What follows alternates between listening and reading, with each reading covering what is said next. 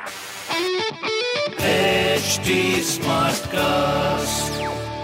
आप सुन रहे हैं एच डी स्मार्ट कास्ट और ये है लाइव हिंदुस्तान प्रोडक्शन नमस्कार।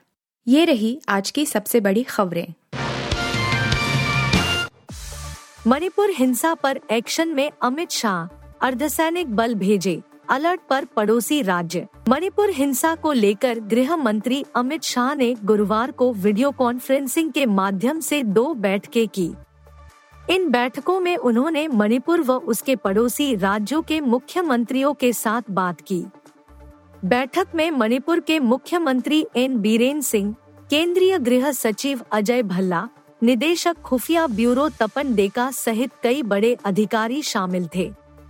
जानकारी के मुताबिक, केंद्र मणिपुर की स्थिति पर करीब से नज़र रख रहा है और आसपास के राज्यों से अर्धसैनिक बल भेजे जा रहे हैं।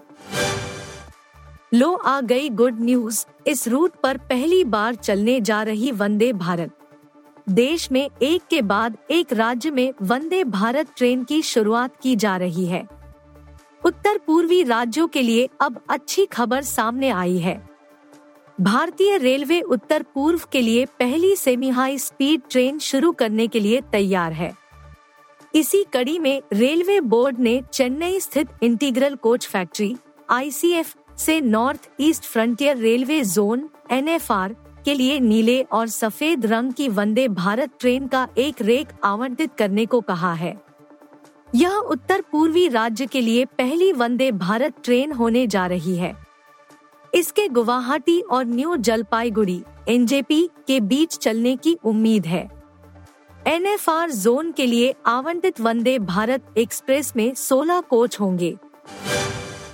दुश्मनी छोड़ भुट्टो को भड़का रहे शाह कुरैशी, भारत के खिलाफ उगला जहे पाकिस्तान के पूर्व विदेश मंत्री शाह महमूद कुरैशी ने एक बार फिर से भारत के खिलाफ जहर उगला है। कुरैशी ने भारत आए पाकिस्तान के विदेश मंत्री बिलावल भुट्टो जरदारी को विवादित मुद्दे उठाने की सलाह दी है। कुरैशी ने कहा कि बिलावल भुट्टो जरदारी के पास दोनों देशों के बीच के प्रासंगिक मुद्दों को उठाने का वास्तविक अवसर है। कुरैशी का इशारा कश्मीर की तरफ़ था। के राहुल हुए आईपीएल 2023 से बाहर, डब्ल्यूटीसी फाइनल पर मंडराया खतरा। लखनऊ सुपर जायंट्स के कप्तान केएल राहुल आईपीएल 2023 से बाहर हो गए हैं।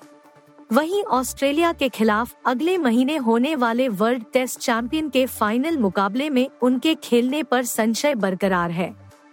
राहुल को रॉयल चैलेंजर्स बैंगलोर के खिलाफ हुए मुकाबले के दौरान जांग में चोट लगी थी।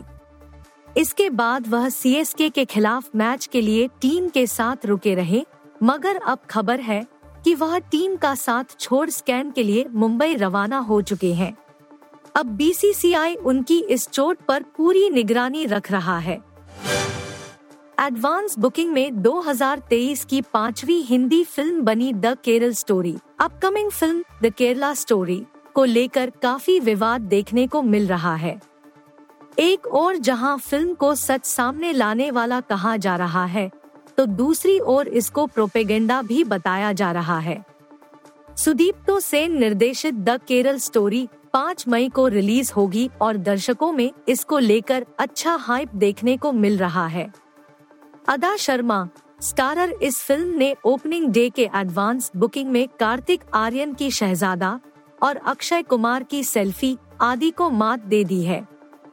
वहीं अजय देवगन की भोला को टक्कर दी है।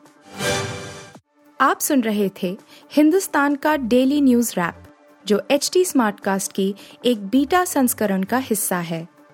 आप हमें फेसबुक ट्विटर और इंस्टाग्राम पे एट एच टी या podcasts@hindustantimes.com पर ईमेल के द्वारा सुझाव दे सकते हैं।